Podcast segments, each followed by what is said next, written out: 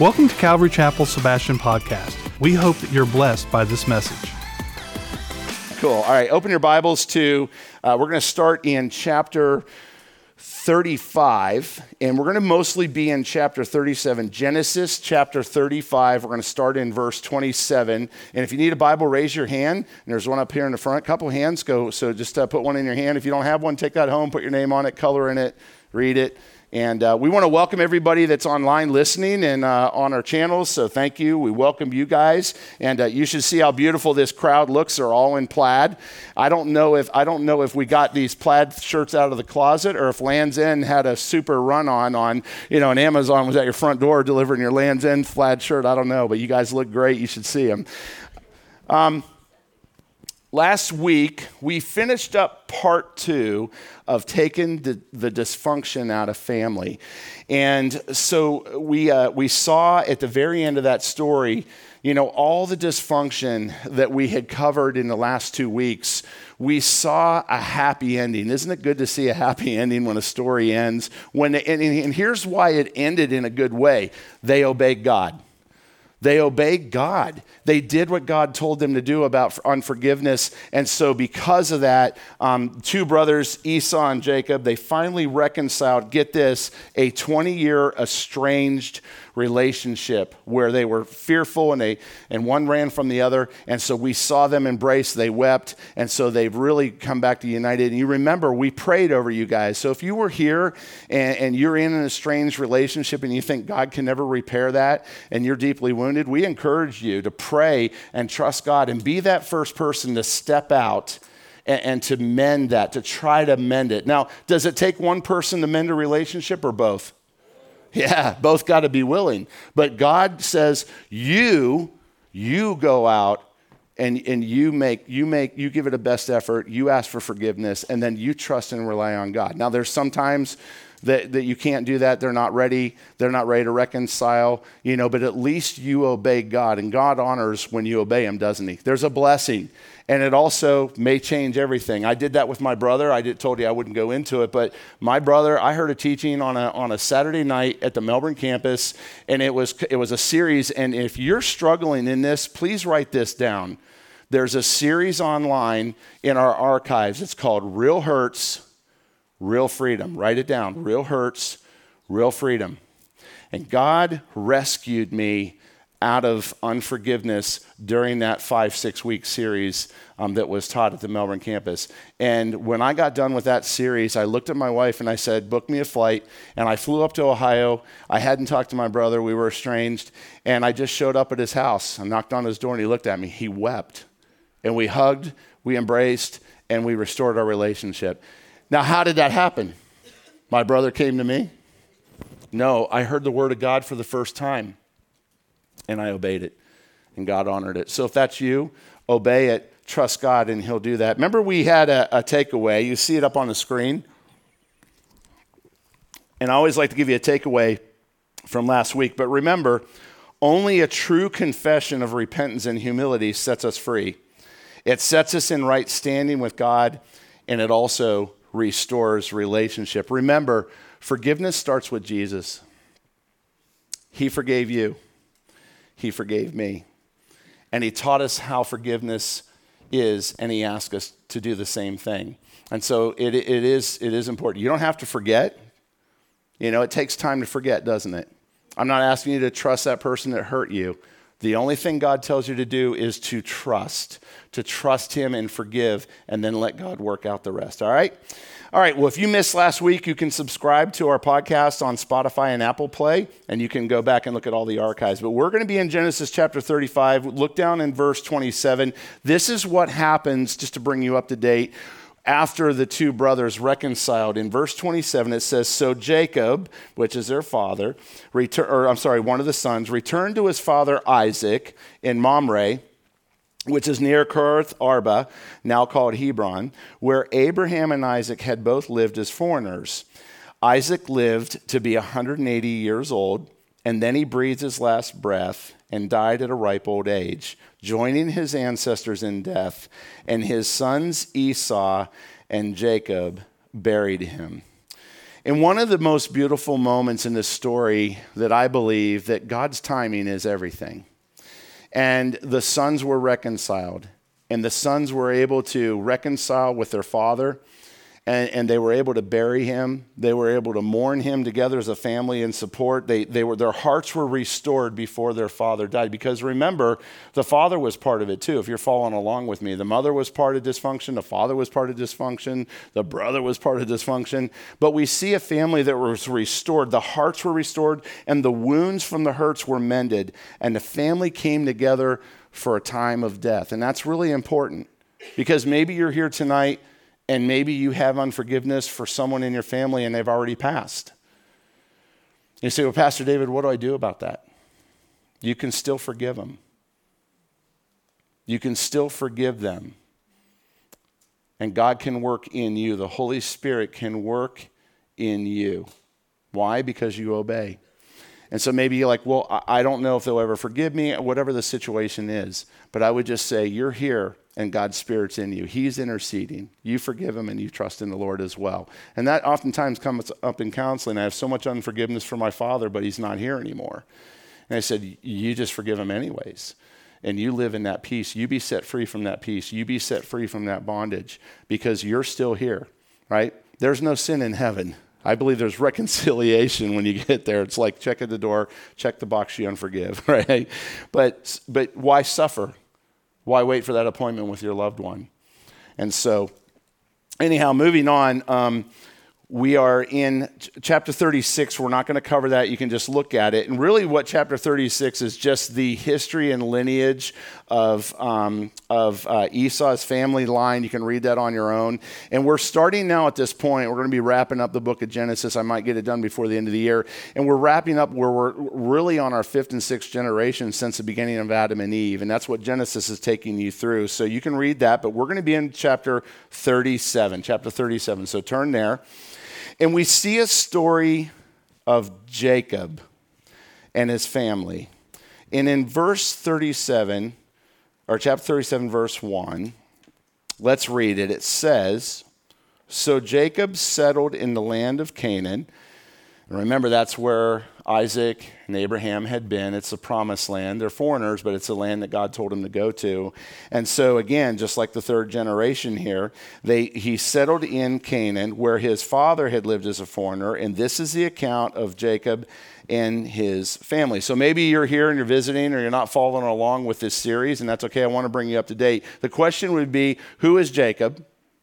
And then who is his family because the first time that they're really mentioning that we're going to cover is the family and so i have it up on the screen kind of a kind of a family chart here and this is really who Jacob is. This is Jacob. Number 36 is Esau, his brother. There were only two boys from Isaac. And this is this chapter is about Jacob. And so Jacob, and you have to go back and listen to the teachings to get the history of the deception. But Jacob, as you see, he actually has 13 children. 13 children. And before I saw this family chart, I'm like, 12 boys and one girl. So would we keep trying for a girl and it finally came? Like, how's that work, right? But he has 12 boys, which eh, you guys fast forward 12 tribes, right? But he has 12 boys and one daughter. But look, look at this. He has four different women that have birthed these 13 kids. And so he had two wives. He had Rachel and he had Leah. And then their maidservants which is Zilpah and Bilhah, and I don't think they're related, but they were the maidservants to both their wives. And so you see the kids that they had with them. Now, notice Joseph was number 11. And so Rachel had Joseph later in life. And in fact, Rachel, um, the wife of um, uh, the, uh, the grandmother, passed and she did get to see Joseph, but you see that there's Joseph number 11. And this is important that you see this chart because anybody part of a blended family, raise your hand. We have blended families all the time, right? And so there's blended families, maybe your first marriage, second marriage, third marriage, um, in laws, step laws. But this is a family that has a lot of blendedness going on. And sometimes it works, and then sometimes dysfunction kicks into the blended families, if we're honest, right? And, and sometimes it just gets difficult, and the enemy loves to get in the middle of that especially when it comes to the parents and maybe it's their second marriage. Maybe they don't get along with their first wife or their first husband, and then the kids have a tendency to get involved in that. But we're dealing with a blended family with four different women that, that, that Jacob um, has um, been the father to. And so that's important uh, to see that. Now, I told you we're going to begin this journey in the life of Joseph. And in the next five or six chapters, we're going to cover, as we follow Joseph's life, we're going to discover what kind of man he really is. We focused a lot on the man. Remember? Adam, and then we focused on Noah and then we focused on Abraham. And, and, as we've been going through Genesis, what's the one thing, church, that if you've been following along this series with me through the whole book of Genesis, what is the one thing that we're discovering about the men of the Bible, the men of God?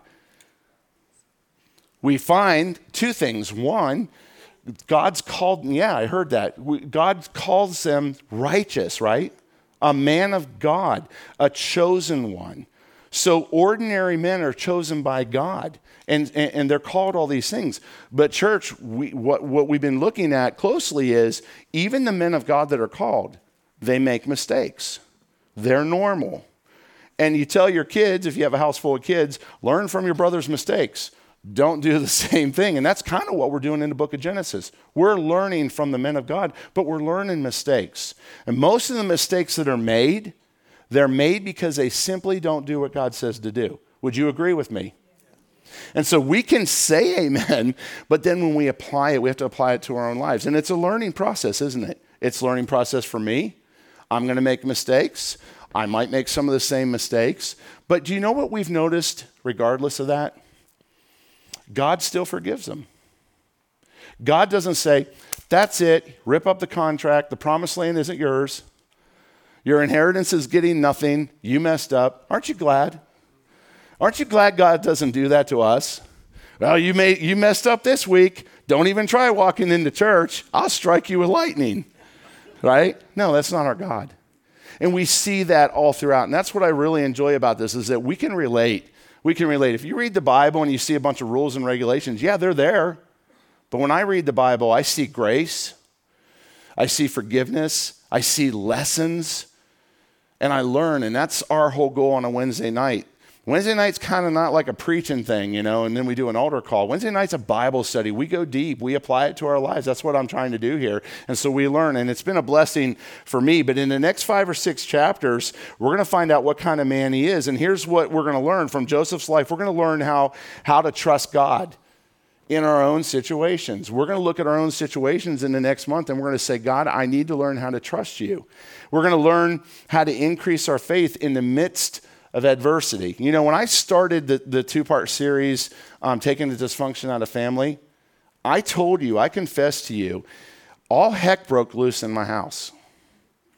Like it was direct attack. Yeah, some of you are looking at my wife. I saw that. it really did. And some of it I own, and some of it my wife owns, but it was unusual, wasn't it?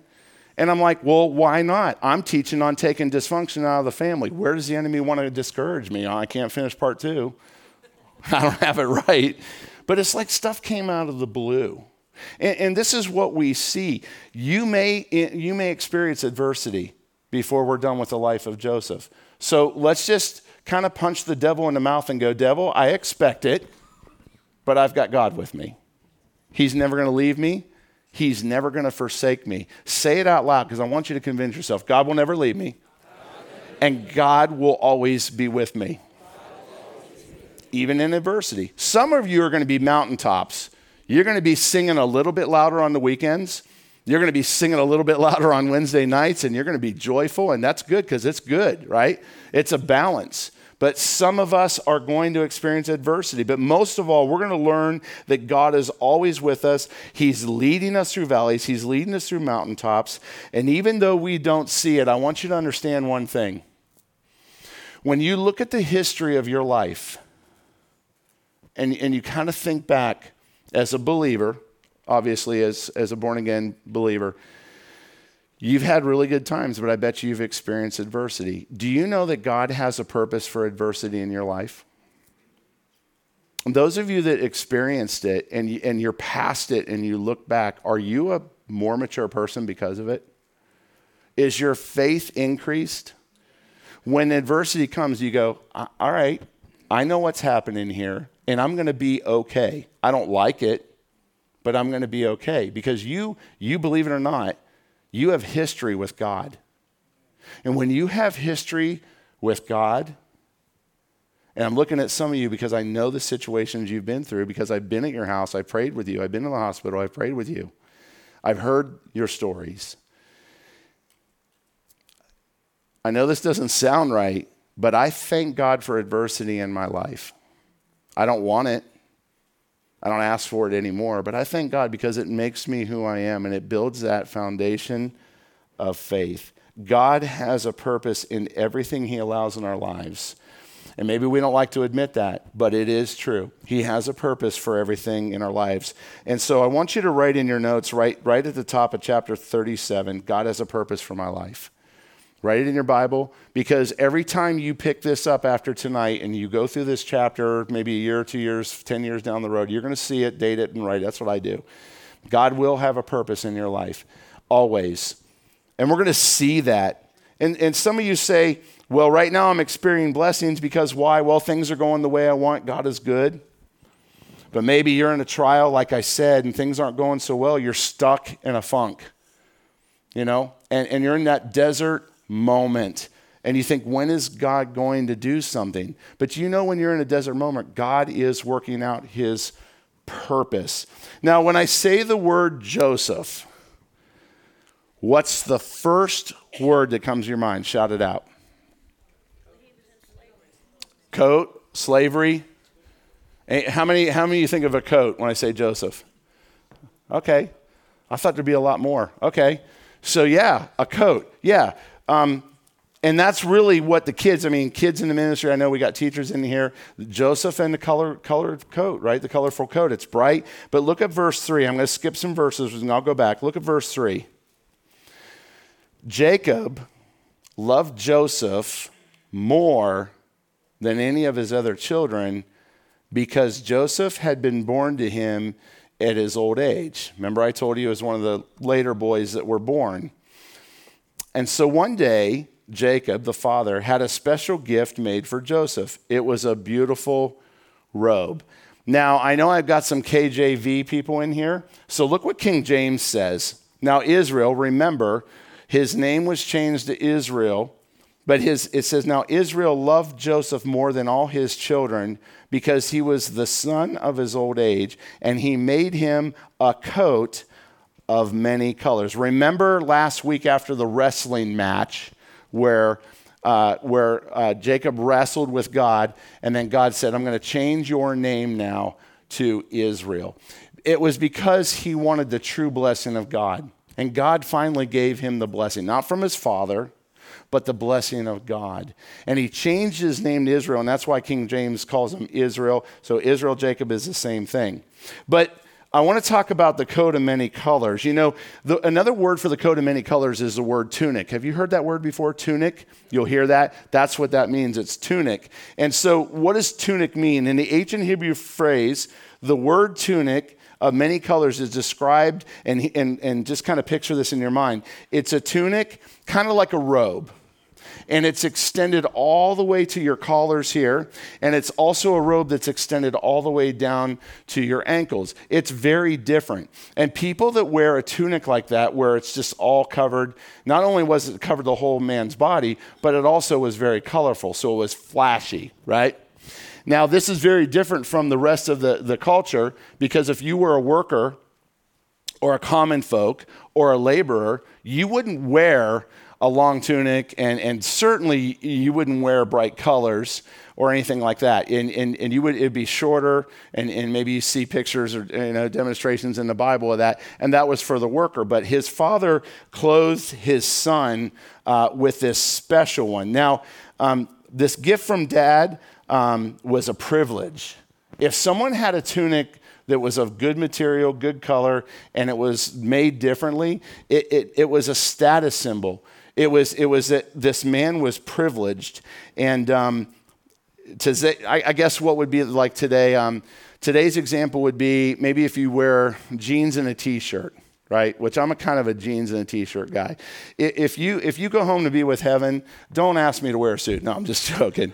We wear suits, obviously, but it would be like somebody that wears jeans and a t-shirt versus a businessman that would wear a nice suit. You know, you got the guys, you got the, you know, the, the, cuffs all the way out to here and the tie's just nice and it's flashy and it fits nice and, you know, and, and, and it's tailored and custom. It would be that kind of, we can relate to that, right, men? It would be expensive and it would be flashy and people would know, notice you. And if you walk around in a suit, if you walked in here in a suit all flashy, people would probably treat you differently. I won't. I'd be like, you look nice, but people treat you generally differently. You go into Cumberland, right? And, and, you go in dressed up like that, they're like, oh, what's the occasion? And they treat you nice. And this is really what was going on um, with Jacob. Now, the, the I, ha- I, found a picture, and in celebration of Plaid Wednesday, I chose to believe that Joseph had a plaid robe. Why don't you look at the picture up there? and I just say maybe Joseph had a, a, plaid tunic. I don't know, you know, just in celebration. In fact, in the Hebrew translation, uh, uh, tunic means plaid. So, no, I'm just joking. no. But we're going to see we're going to see in the life of Joseph, listen to this. We're going to see that he was loved. He was also hated. He was tempted and he was trusted. He was exalted. He was belittled. But what we'll witness as we go through the next couple weeks is that Joseph never took his eyes off of God. He remained true to who he really was. And that's the part that I get excited about. You see, he trusted God and he will have adversity. We'll go through it. But he trusted God in the midst of adversity and when he gained favor or when he gained wealth from, from where God had placed him, and some of you know the story, God placed him in incredible situations that maybe you and I would never experience or be placed into. But he, he was given favor uh, from men. But you know what the interesting thing was? Even in that, when he experienced the mountaintops, he was the same man. He didn't change. He was the same man in public, and he was the same man behind the scenes. I want you to think about the friends that you hang around when, you, when you're close to somebody and you see them at church and then you, you hang out with them outside of church, I want you, you have, y'all got somebody in mind? Yeah? If you're new here, just pick somebody next to you. Go home with them. You'll find out what they're like at home. But think about that. Are the people that you're hanging around Christians? Are they the same at church as they are at home? Right? And, and there's peace when you can be the same person at home or where you're at. Some of you are coming to football games, and it's pretty funny. Like, I, am not a yelling p- preacher. I don't, I don't yell at you too much, right? I have a boisterous voice, but I don't yell. But I yell at football games. And some of you have been coming to the football games like, oh my gosh, Pastor's getting fired up. And I'm like, yeah, but you should hear me back there singing. Jacob keeps turning the volume up on the worship because I sing loud in his ear, right? But, but am I the same person? Some of you know me, some of you are hanging out with me, some of you have been in Africa with me for two weeks. I know that I'm probably the same person that we hang out, eat breakfast, right? Travel till midnight, three o'clock in the morning, get home, go to villages. And, and so I want to challenge you, especially Wednesday nighters, because you're here for a reason. You want to learn more of God. You want to become more like Christ. That's why you're here. And I just challenge you. We're not going to be perfect. I'm never going to be perfect. But just challenge yourself Am I the same person in church as I am outside the church? Right? And it's not, I don't want to intimidate anybody, but it, it should be because then you don't have to hide. You don't have to, you don't have to fake it. You don't have to, is anybody like faking stuff? No, we're going to see these brothers tonight. They're going to be telling so many lies that they got to lie to cover lies. And then when you lie to cover lies, do you remember what you lied about to begin with? All of a sudden, the story starts changing. It's not fun. It's not peaceful. And we're going to see that, that, um, that Joseph is the same man. Now, look at verse 4. Here's the result of this coat gift that his dad gave him. But his brothers, what? They hated Joseph. Why? Look at your Bibles. Because their father loved him more than the rest of them, and they couldn't say a kind word to him. And so, as soon as you see this scenario now in the next generation, right, if you're following along, we've learned that from the previous chapters that there's a pattern of favoritism that runs rampant in this family history, don't we? And, what's interesting, we remember that Esau and Jacob, the father of these 12 sons, they, they were, one was favored by their father Isaac, and of course it was Jacob. Now, the, the question that I have here when we hit this, this passage is Jacob was a product of favoritism, wasn't he? But he also went 20 years of, of dysfunction with his family. So if you've been through that for 20 years and then God restores your relationship, as a father, it just baffles me why you would create favoritism with one of your sons, right? Like, wouldn't we learn? But even in my own life, I'll never forget what my dad said to me. And I was probably 13. And my dad said, I hated my father and I never shed a tear when he died. I was happy. And my dad and I didn't have the best relationship for a long time. And when God started working on my forgiveness for my dad, as I'm sure he was working on his forgiveness for me when we were estranged, one of the things that helped me is that I realized God brought that, that what he said about his father and then a revelation came from God, and it was like, how can your dad properly have a good, healthy relationship with you if he never experienced one on, on his own with his own father? Church, that was a revelation to me. I could no longer hold him in account because he never experienced a good relationship with his father.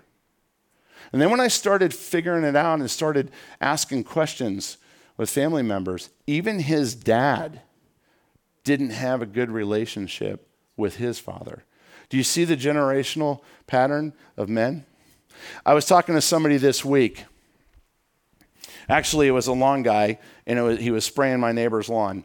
And he came over and just started talking to me. I was taking out the garbage, and he had chew in his mouth in the bottom lip, right? We were just talking about things, and one of the things that came up, and maybe it's because of what we're talking about right here, but I, he he said he said um, my son copies. He's six years old. He copies everything that I do like everything. He goes, We took the four wheeler out and we were in the woods. And he says, and so I got out my snuff out of my pocket and I'm snapping it, right? Snapping it. And, and you know, to get it all down there and so you can do a dip. And he says, and my son wasn't getting on the ATV. And I look back and I go, what are you doing? Let's go. And he, and he said his son was pretending that he had dip and he was snapping the dip. And, and, he, and I said, you know, that's, our kids model after our parents. Girls, I, it might be the same. So if you have daughters, moms, you fight with them. Dads, you have sons, you fight with them. But in that, children are wired to emulate their parents. So when we go and we look at Jacob and I go, why would Jacob do that? What did he learn? It's a pattern but God. But God. And this is, a, this is the next generation and the story that we're looking at. And this favoritism, what's interesting about this, this favoritism wasn't just hidden within the family. No, what did he do? He bought the most flashiest, colorful coat, and, and, and man, Joseph wore it everywhere. The whole town saw it. And he's got 11 other brothers upset. So it's not just a family thing. It's not just a household thing. It's in the community. They're like, oh yeah, there's there's a favorite one. Look at his coat and this and that. So it was it was humiliation to the rest of the to the family.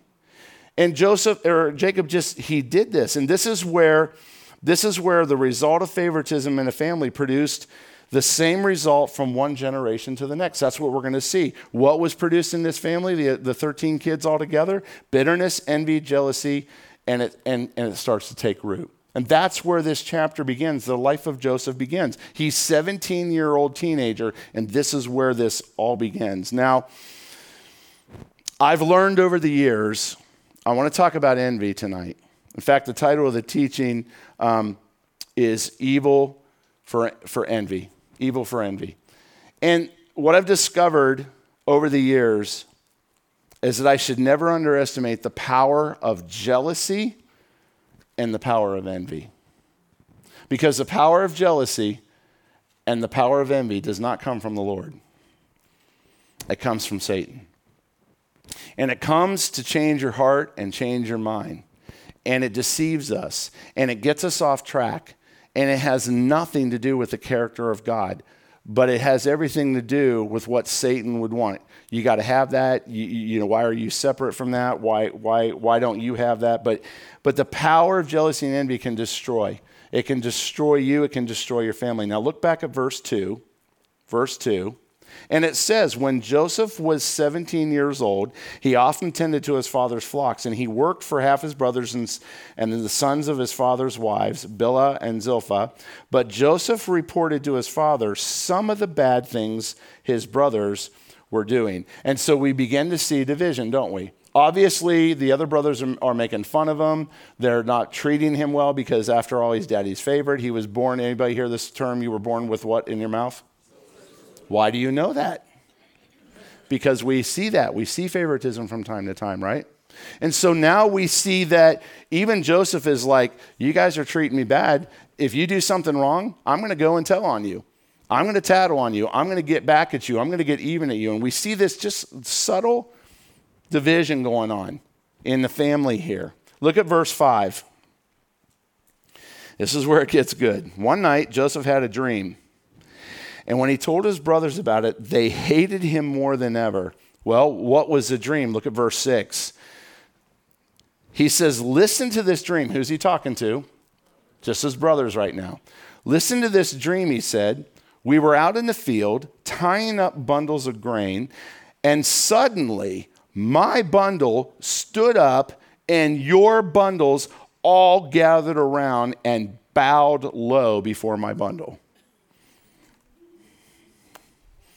Now, I'm not the brightest light bulb in the house tonight. But if you had a dream like that from God, is it wise to go and tell your brothers that? What does that say to them, right? Okay, we know your daddy's favorite. Look at your garb. And now you're telling us that God's pouring favor on you? Like you're going to tell us that we're going to bow down to you? Because that's really what it was. They, they were like, what is going on? And so remember, Joseph is 17 years old. How many of you remember when your kids were 17? Did they make the wisest choices all the time? It's like, where did you even get that idea? That is just wrong. That's wrong thinking, right? And so he's 17 and he says, Hey, this is what God told me. But we notice that he lacks wisdom. Great that you had a dream from God, but maybe it wasn't the wisest thing to, to, to take it and kind of put salt in the wound of your brothers when you know that it's kind of messing them up. Now, what do we, when we talk about dreams, what do we know about dreams saying they're from God? We know that the Bible teaches us that God can indeed speak through dreams. There's examples all through the Bible where God speaks to people in dreams. In fact, the dreams can actually be prophetic, can't they? They can be prophetic. God can speak through dreams. He can still do it today. He did it a lot in the Old Testament. Because remember, you couldn't meet God face to face. Now, you could probably meet Jesus face to face. You haven't encountered a physical encounter. I haven't, right? I don't hear too many people saying that. So God still speaks in various ways through the Word of God. He's speaking tonight to all of us. He's speaking through the Holy Spirit. He speaks through prayer. He speaks through sermons. He speaks through dreams, right? And so he's saying, hey, so we know that God can speak to him. And it's an interesting dream when we talk about these bundles. And so you might want to just put a, little star next to that verse because we're going to actually see later on in the life of Joseph that this dream that he has here in chapter 37 it is absolutely prophetic. And you know the story, you're like, "Whoa." So like all of a sudden you're like, "Wow, God gave him a revelation." This explains why he was so excited to tell his brothers. He's like, This is what God said to me. Now look at verse 8. How do you think his brothers are going to respond to this? Good job. God speaks to you. He didn't speak to us, but he spoke to you, right? No. Look how they respond. So you think you will be our king, do you? Do you actually think you will reign over us? And they what? They hated him all the more because of his dreams and the way he talked about them. Verse 9. Soon Joseph had another dream, and again he told his brothers about it. Listen, I have another dream, he said. The sun, the moon, and the 11 stars bowed low before me. Okay, really? 11 stars? 11 brothers. I mean, man. And he's, he's, he's rubbing it in their, in their wounds again. But this time, look at verse 10. But this time, the second dream, he told this dream to his father as well to his brothers, but his father scolded him. And he said, What kind of dream is that? He asked. Will your mother and I and your brothers actually come and bow to the ground before you? But while his brothers were jealous of Joseph, his father wondered what the dreams meant. Now, we see that not only did Joseph lack wisdom, but his brothers, but he clearly lacked wisdom again for the second dream. And there really is only one way for his parents now and his siblings to perceive Joseph, and that is, dude, you're prideful. You're just prideful. You think very highly of yourself. I, I, imagine if I'm the dad, the dad's probably like taking account to say, you know, I've treated this guy and this son so good. He's getting prideful. He's got a big head. And, and it's going the wrong way here. That wasn't my intention. I loved him, right? If you're a dad, maybe that's happened to you. Maybe you've done everything for your son and, and, and, and it really didn't help him, right? And as parents, we love to help our kids, don't we? We die for them. But sometimes the things that we do with good intentions actually hinder them, right? We enable them. We, we develop pride. We develop a character that really isn't of God. And so I, I, would assume that they're like, you have a pride problem. And they believe that Joseph was full of pride. And I also believe that Joseph, by telling his dad and mom that dream, he took advantage of their favor. And I think it was very disrespectful to him. But here's the question for you guys tonight Do you really believe that he was acting in pride? I don't. I don't think he was acting in pride. I genuinely and sincerely, we know that those dreams were absolutely prophetic if you know the story and you know the life of Joseph. They were prophetic. And when God speaks to you prophecy, does anybody get excited about that? Some of you have gotten excited. When God just speaks to you, period, and you get a revelation from God, you should be excited. I've gotten excited. I'll tell you a quick story. I apologize if you already know it, but I'll be very brief. 20 years ago, my wife and I were down in Port St. Lucie, and we attended Morningside Church. And for a year, we went there. And I was a fresh, brand new baby Christian. Every week, I was up on the altar. They had tissues, and I would be weeping. And it was just woundedness. It was just hurts. God was just restoring me. His love was coming in in areas of my life that I held, you know, was held bondage of. It was very emotional. It wasn't crazy prophecy church or anything like that. It was just a non denominational, you know, and, and nothing crazy was happening. But God's Spirit was talking to me, right? I just got saved. Like everything is alive. The fire is like uncontainable, right? And so God's doing a mighty work. Lady comes up to us at the end of the service. My wife and I were kneeling, and in the lobby, she says, I saw a brand light around you, and God spoke to me, and He said, You guys are going to be in the ministry. This is 20 years ago. You're going to be in the ministry. He says, You're going to sing at a church and you're going to be a pastor. And then they prayed in tongues over us, her and her husband. And off they went. Now, let me ask you a question. Do you think I came when we started going to the Melbourne campus? Do you think I went and told all the pastors, well, someone prayed over me, I'm going to be the pastor?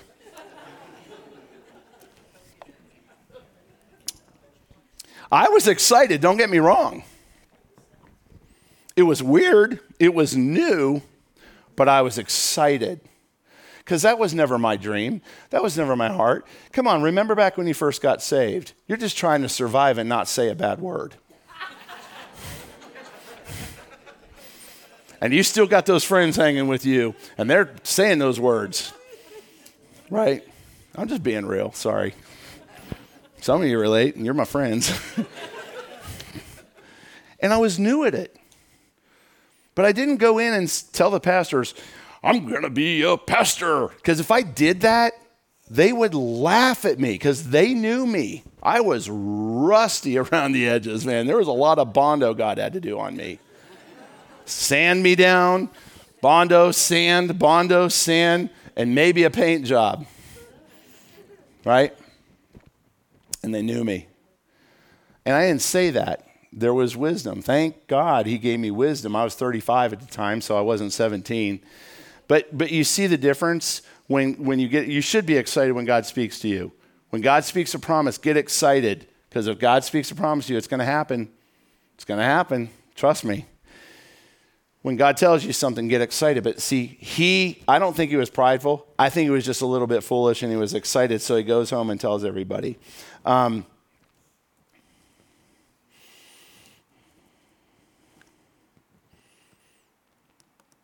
look at verse 12. Soon after Joseph's brothers went to pasture their father's flock in Shechem, when they had been gone for some time, Jacob said to Joseph, you, Your brothers are pasturing the sheep at Shechem. Get ready, and I will send you to them. I'm ready to go, Joseph replied. Go and see how your brothers and flocks are getting along, Jacob said. Then come back and bring me the report. So Jacob sent him on his way, and Joseph traveled to Shechem from their home in the valley of Hebron. So I just want to stop there. Verse 12 through 14 shows proof that, that, that Joseph really had the favor of dad. Rest of the brothers, you're out with the sheep. You're out working, you're in the field. And listen, it's not like going out and feeding your dog or going to the mailbox and getting the mail. When you go out and tend to the sheep and you run them through, you're out for days. You're camping. You're, you're not, it, this isn't like nine to five and come home and take a hot shower. This is work. Where was Joseph? Sitting in his colorful coat next to daddy, being comfortable. And so, proof that he, he was literally separated and favored uh, from the rest of his brothers. And, and um, I was just thinking of this. You all have kids or you've had kids. What happens when you ask one kid to do something and not the rest? What's their response? Well, why didn't you ask so and so? Why do I have to do it? You know, and it's like, isn't that true? You find that to be true with your kids? Because I said so. I asked you to do it. Well, why don't you? What's he going to do? Or what's she going to do, right? And that's what happened. I hope maybe, maybe you guys have kids and you're like, they're perfect. Uh, you wait a few years. You wait till, yeah, they're in that nice zone, seven, eight, nine, 10. Wait till 13, 14 comes, right? So enjoy it if you're in that moment. enjoy it. But isn't that the truth? That's our, that's our fleshly tendency, even as adults. Come on, be real. Be real. Look at your situation. Well, why does, why does that person get promoted? I've been here. I've been doing all this, right? It, it, it kind of comes with human, human life. It's, it's, our, it's, our, it's our flesh. It's a natural tendency. This is why Satan can get in there so quickly and lock in these thoughts of envy, thoughts of jealousy, right? Because we, we have a tendency to do that. And so look at verse 15. When, when uh, Joseph arrived there, a man from the area noticed him wandering around the countryside. Well, what are you looking for? He asked. So I'm looking for my brothers, Joseph replied. Do you know where they are, pasturing their sheep? Verse 17. Yes, the man told him. They have moved from here, but I heard them say, Let's go on to Dothan.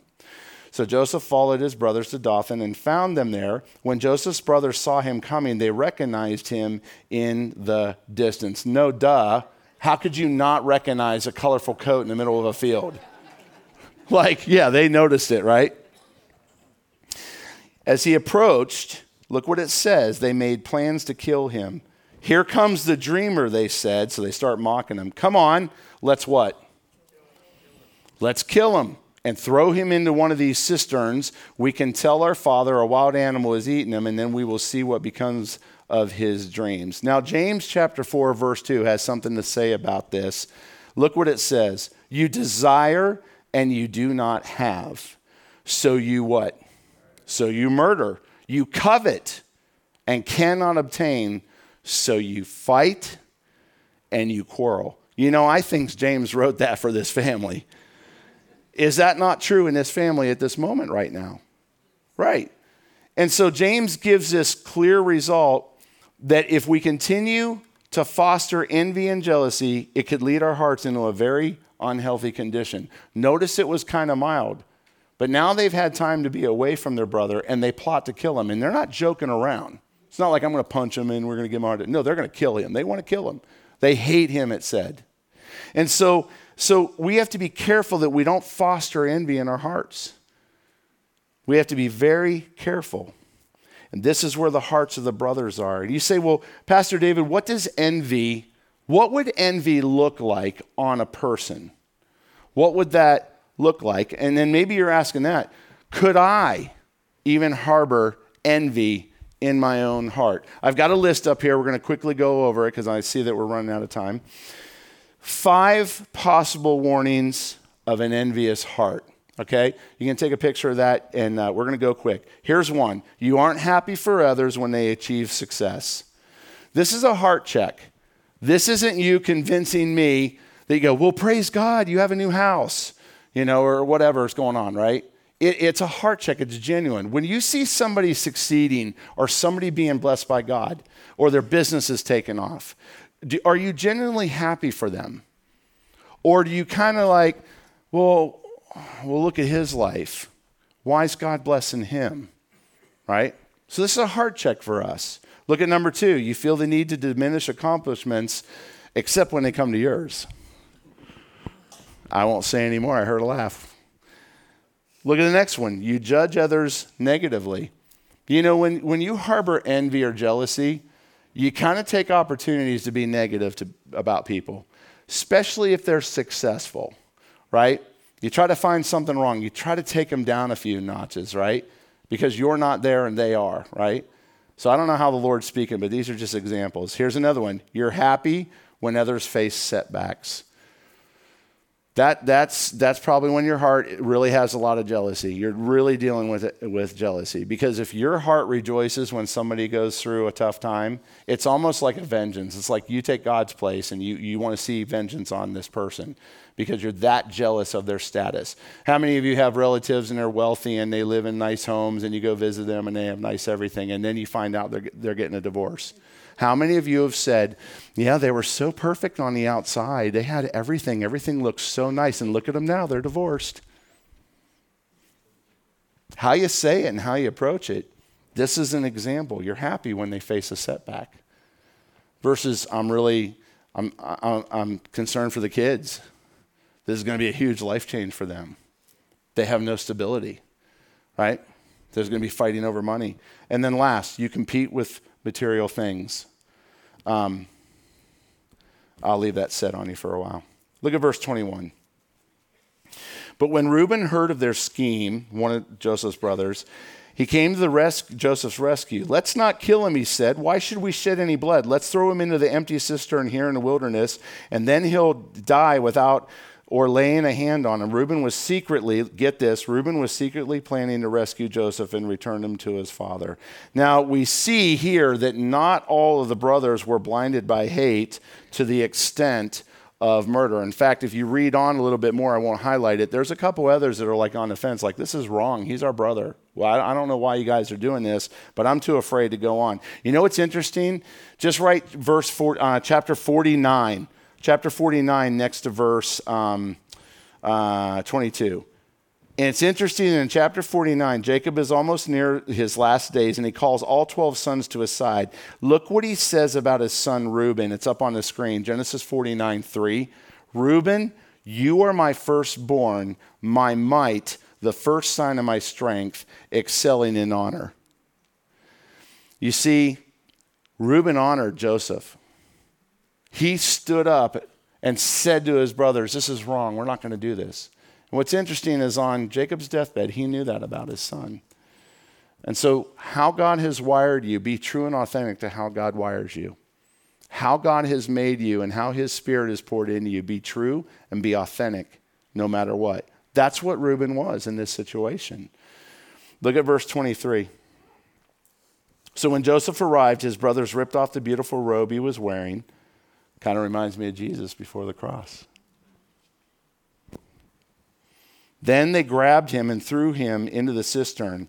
Now the cistern was empty, but there was, there was no water in it. And then they were, just as they were sitting down to eat, they looked up and saw a caravan of camels in the distance coming toward them. It was a group of Ishmaelite traders taking a load of uh, gum, balm, and aromatic resin from the Gilead down to Egypt. In verse 26, Judah said to his brothers, What will we gain by killing our brother? There's the other brother sticking his neck out. we'd, ha- we'd have to cover up the crime. Instead of hurting him, let's sell him to the Ishmaelite traders. And after all, he is our brother, our own flesh and blood. And his brothers agreed. So when the Ishmaelites, who were uh, Midianite traders, came, Midianite uh, tra- traders came by Joseph's brothers, pulled him out of the cistern, and sold him t- for 20 pieces of silver. And the traders took him to Egypt. Verse 29. Sometime later, Reuben returned to get Joseph out of the cistern. And when he discovered that Joseph was missing, he tore his clothes in grief. And then he went back to his brothers and lamented, The boy is gone. What will I do now? Then the brothers killed a young goat and dipped Joseph's robe in blood. They sent the beautiful robe to the father with a message Look at what we found.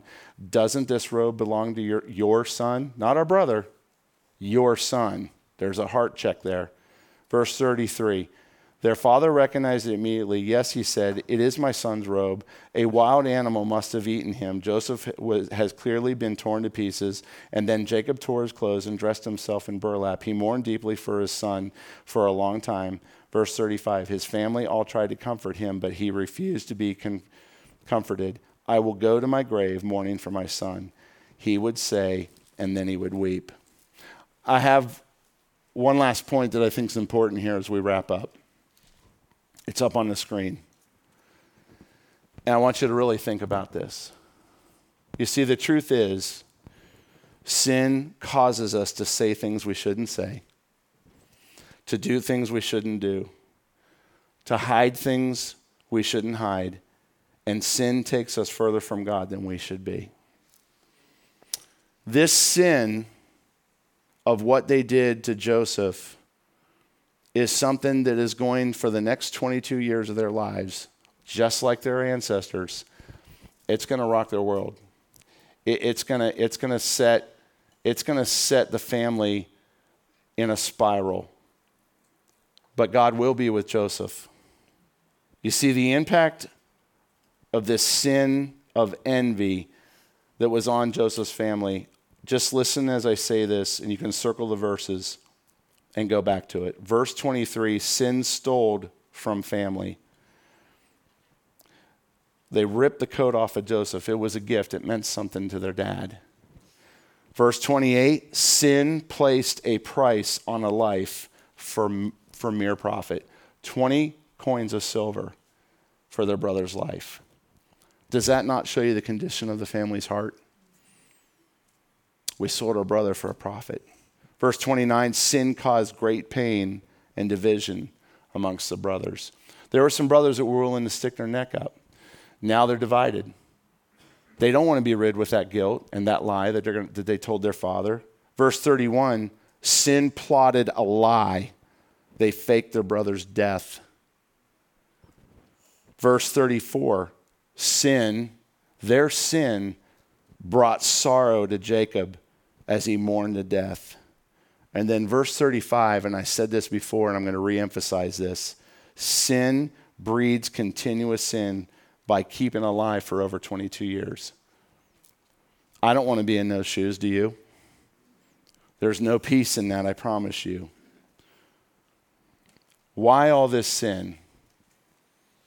Because it's the evil of envy. You see, the word envy or covet appears in the Bible over a hundred times. You think God has something to say, something about envy?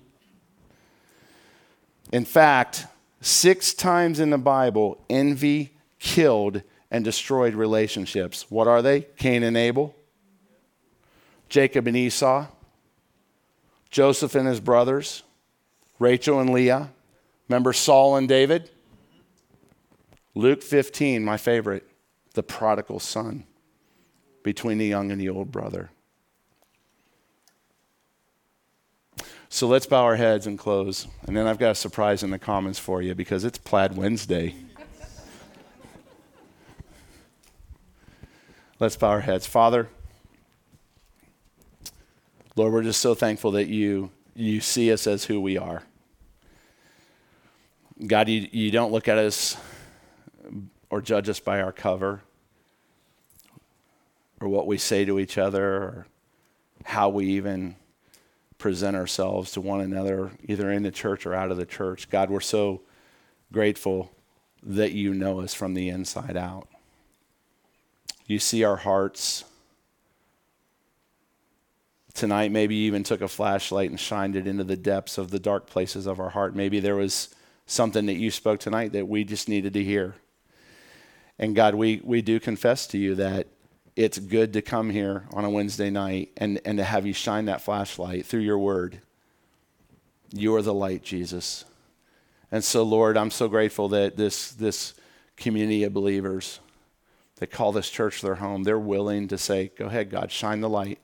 Find the depths of my wickedness. David said, Examine my heart, search my heart, Lord, and see if you could not find any inequity. And so, God, we thank you. We come here. We don't need to be ashamed, embarrassed. We just come here and go, God, here we are. Change us. And so, Lord, if there's anyone here that has envy or covetousness or jealousy, God, we pray that as we continue to unpack this story where we'll, we'll meet this head on, it's an ongoing thing. God, we just ask that if that's us, if there's anyone in this room tonight, that you, that you would speak to us and that, God, you would empower us through the Holy Spirit to really change that you would take us on that journey. This isn't just a, a good teaching or something to fill the time. No, we're here because we really do want to change. And so, Lord, we confess, help us change. Those that are dealing with envy, just take it away from us, Lord. Teach us principles as we study together. We love you. And uh, Lord, as we go out into the commons, may there be enough surprises out there so that nobody envies each other. And we love you, Lord, tonight. Thank you for this wonderful family and this church and all the volunteers that make this happen. We love you. Help us to love each other. In Jesus' name we pray. And everyone said, Thank you for listening to the Calvary Chapel Sebastian podcast channel. If this message impacted your life, we encourage you to share it with a friend. We're located at 1251 Sebastian Boulevard, just northeast of intersection 90th Avenue and State Road 512 in Sebastian, Florida. Our service times are Saturday evening at 6 p.m., Sunday morning at 10:45 a.m., and Wednesdays at 6:30 p.m.